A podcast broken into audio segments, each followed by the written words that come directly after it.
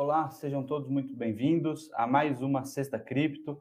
Eu sou Pedro De Luca, vou acompanhá-los hoje. A Fernanda Guardian, infelizmente, não pôde estar presente, mas a gente segue tocando o barco. Beleza? Acho que a grande notícia, todo mundo é, quer comentar, é a queda que o mercado teve ontem. Muito se deve à regulamentação que foi passada no, pelo Banco Central, o Parlamento Europeu. O que acontece? É, a União Europeia sempre foi muito, sempre deixou muito claro que não tem nenhuma amizade, nenhuma simpatia pelo Bitcoin. É, passou ontem uma regulamentação que impediria que exchanges, né, no geral, assim, sendo bem, bem simplório, é, não tivesse, tivessem que ter todos os dados com todas as carteiras que entram em contato com ela. Ou seja, ela é um banimento, um soft, né, banimento leve das carteiras que eles consideram unhosted, né, não são hosteadas. O que acontece? É, para quem está começando, para quem não acompanha tanto o mercado, existem a, o cripto no geral sempre foi muito focado em privacidade. É um conceito muito importante, depois eu posso até entrar em mais detalhes. As carteiras de cripto, elas são individuais, são não, não é possível que você quebre a, a criptografia das quais elas protegem os usuários, os seus donos. Então, muitas pessoas tiram os, os ativos das exchanges para guardar nessas, nessas carteiras que não podem ser tomadas, não podem ser saqueadas, hackeadas, enfim. E as carteiras e o Banco Central Europeu, o Parlamento Europeu entendeu que essa entende que essas carteiras são um grande risco, né? Afinal de contas, é questão de lavagem de dinheiro, você não sabe quem é quem, elas são pseudônimas, né? Apesar de serem 100% transparentes, você consegue ver quantos ativos tem em cada carteira, com quem é que essa carteira transacionou, da onde vieram cada uma dessas por exemplo, bitcoins, desde a sua mineração, você não tem, elas são pseudônimas, elas não são anônimas porque você tem essa transparência, só que você não tem quem é o dono, quem que é de fato o verdadeiro, quem controla essa carteira. E o Banco Central, muito preocupado com lavar dinheiro, afinal de contas, a, a Europa, nossa, não, não, não, não existem crimes acontecendo na Europa com euro é, passou essa lei que proibiria. Hoje eles já voltaram um pouquinho atrás, disseram que são só algumas carteiras, enfim. É, é, é esse tipo de, de, situação que mostra né, o quão ineficiente tá, é a União Europeia com relação à cripto. Eles são, foram, desde o início, é, absolutamente contrários, não conseguem entender a inovação tecnológica que cripto vem trazendo. E assim eles seguem marchando na contramão do mundo. Enquanto os Estados Unidos, por exemplo, de um lado, surpreendentemente até para mim, porque eu achei que eles iriam acompanhar os europeus, se mostraram, a administração Biden, pelo menos disse, né, afirmou que quer ser uma liderança na inovação no mercado cripto, a Europa segue querendo negar, tampar o céu com uma peneira. Porque o que acontece?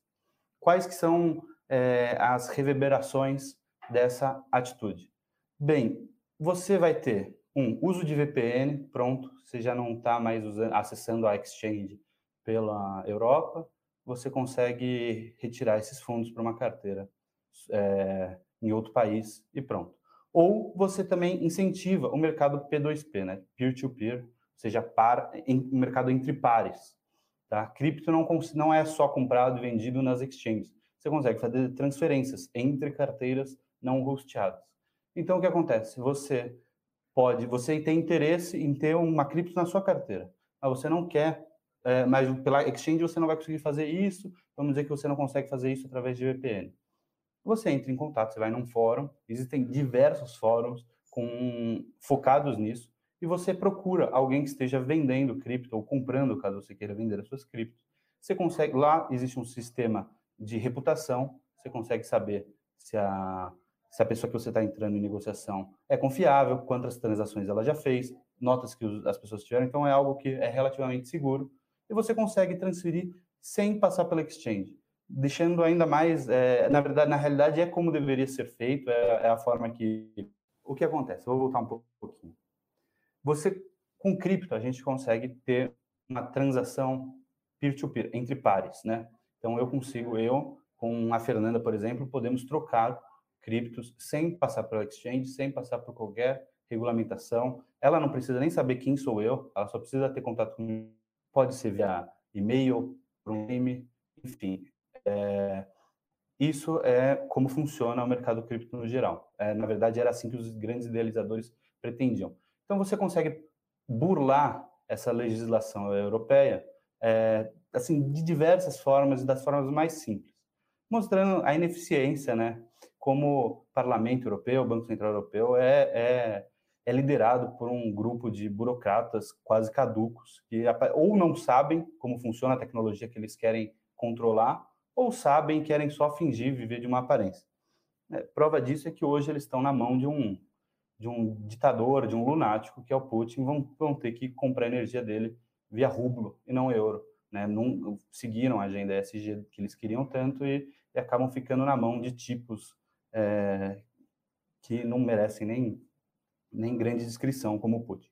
Enfim, é, isso é a grande questão do mercado. O mercado caiu um pouco essa notícia, porque desavisados, quem não entende, é, evita, a, acaba achando que isso vai mudar é, reverberar muito no sistema cripto, isso não influencia muita coisa. Acho que o mais importante é mais um passo mostrando assim, que a Europa, os institucionais, investidores institucionais da Europa, vão ter dificuldade quando tiverem, se tiverem, né, interesse em entrar nesse mercado.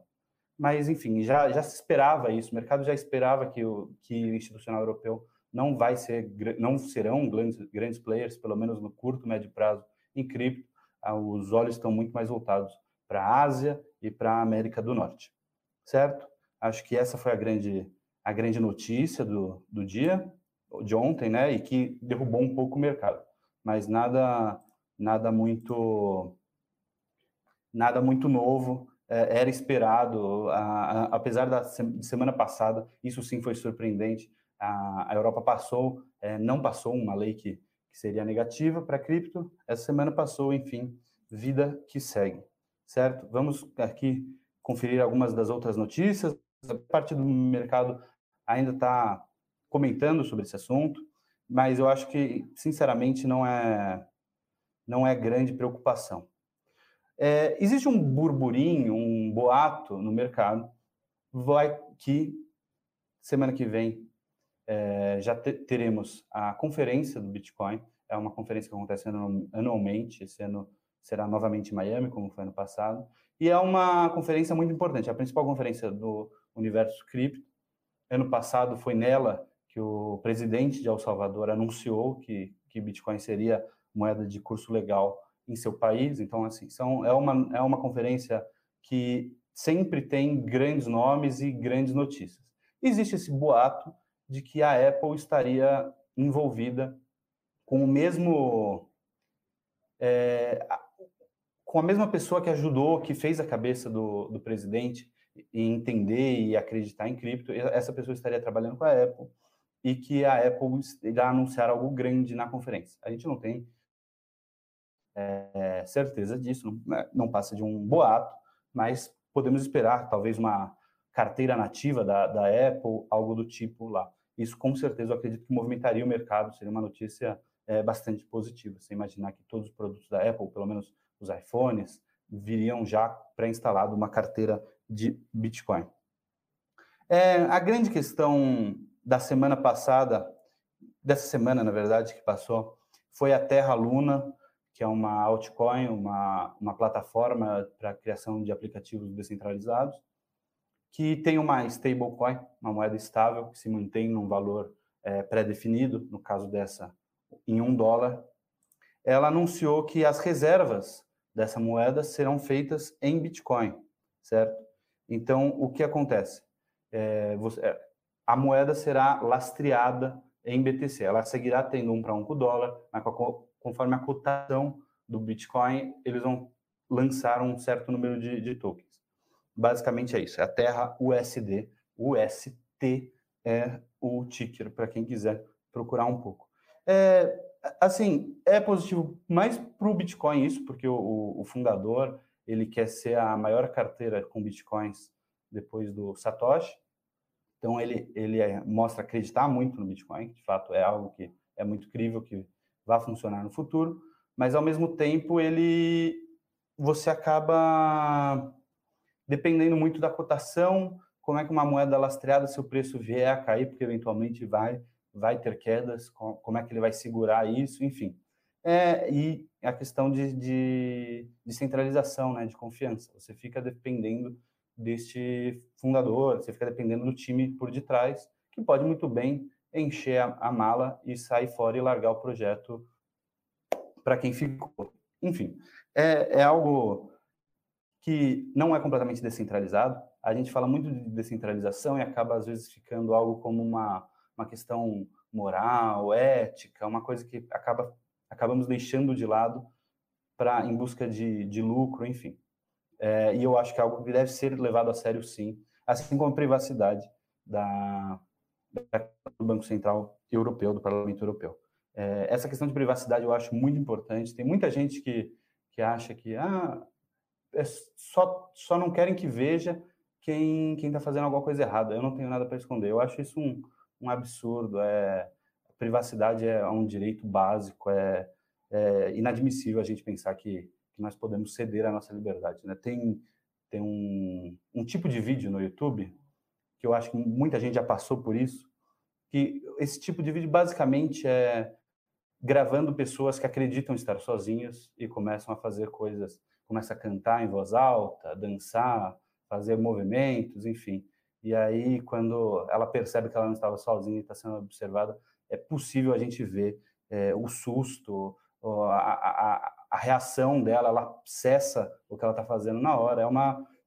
Então, não é só quem faz coisa errada, né? É engraçado, as pessoas acham que quem, quem quer privacidade está é, tá planejando ataques terroristas, construindo bombas, e quem chega, trabalha, volta para casa, cuida dos filhos, usa a internet só para marcar o futebol do filho, está ah, é, tá fazendo algo, é, não tem o que esconder. Não é assim. As pessoas têm trancas nos seus quartos, nos seus banheiros, usam é, senhas para fechar as, as redes sociais. É, é absolutamente normal querer e buscar a privacidade. As carteiras de cripto, as carteiras de Bitcoin buscam isso. A privacidade é, um, é essencial. A gente não pode ceder, eu pelo menos acredito, que não podemos ceder a, a privacidade para o governo observar nossas transações econômicas.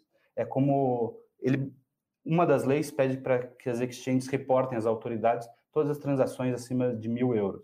É como se o, o seu banco tivesse que avisar as autoridades toda vez que você pagasse o seu aluguel, por exemplo. É, é absolutamente descabível esse tipo de lei e não, não tem como ela seguir funcionando no, no, no, longo prazo, por isso eu nem me preocupo muito. Eu acho que é uma pena o governo europeu é, marchar contra, contra o desenvolvimento, contra a inovação, contra a liberdade, mas ao mesmo tempo que eu acho um absurdo, eu já esperava, sinceramente. É... Enfim, com relação às outras notícias, a gente falou da Terra Luna com, a, com o Bitcoin, nós falamos um, isso, sobre essa questão do, do Banco Central. Acho que a gente pode comentar um pouco sobre o hack, né, a exploração de uma falha, não é exatamente um hack, que teve na rede Ronin, que é uma, é um, uma segunda camada para o AXS, né, o Axie Infinity, um jogo bastante conhecido de cripto. O que aconteceu? foram mais de 620, 630 milhões de, de dólares que foram que saíram da rede de forma é, não esperada por um mau ator e a, os responsáveis pela rede, o grupo que cuida da Ronin, só foi perceber seis dias depois quando um usuário teve problema, dificuldade de retirar 5 mil dólares que ele tinha na ponte. O que, que acontece? a pessoa, o usuário tem um, uma quantidade de Ethereum e ele quer enviar para o blockchain da AXS, por exemplo. A Ronin servia como uma ponte entre esses dois blockchains. Você não consegue transferir entre blockchains uma cripto. Então você você enviava esse essa quantidade de Ethereum para essa ponte. Nessa ponte ele ficava travado e a ponte gerava um token, é, tokens no geral, que estavam lastreados nesse Ethereum. A hora que você quisesse utilizar esse Ethereum de novo, você devolvia esses tokens, esses tokens eram queimados e você recebia o seu Ethereum de volta.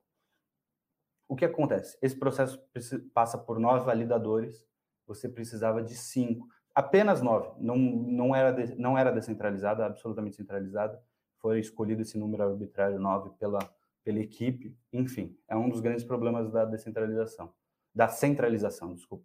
Por isso que a gente tem que buscar a descentralização.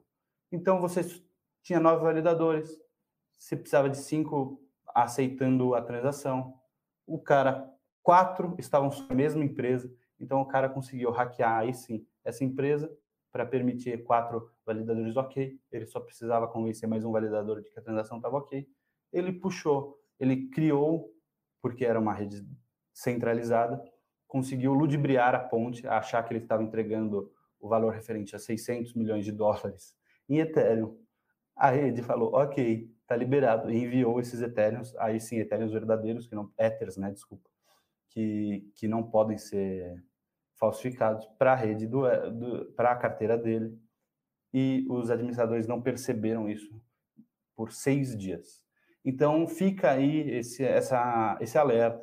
A gente busca lucro, a gente a gente quer quer conseguir um dinheiro rápido, enfim. Não podemos nos deixar cegar por essa vontade, por esse lucro e, e deixar essas questões fundamentais de lado. A descentralização é fundamental se a gente não buscar isso, infelizmente não tem como a gente ter grandes avanços. Beleza, gente? Acho que eu já passei aqui 15 minutinhos da nossa sexta cripto. Queria agradecer a presença de todo mundo. Valeu, até mais. Tchau, tchau.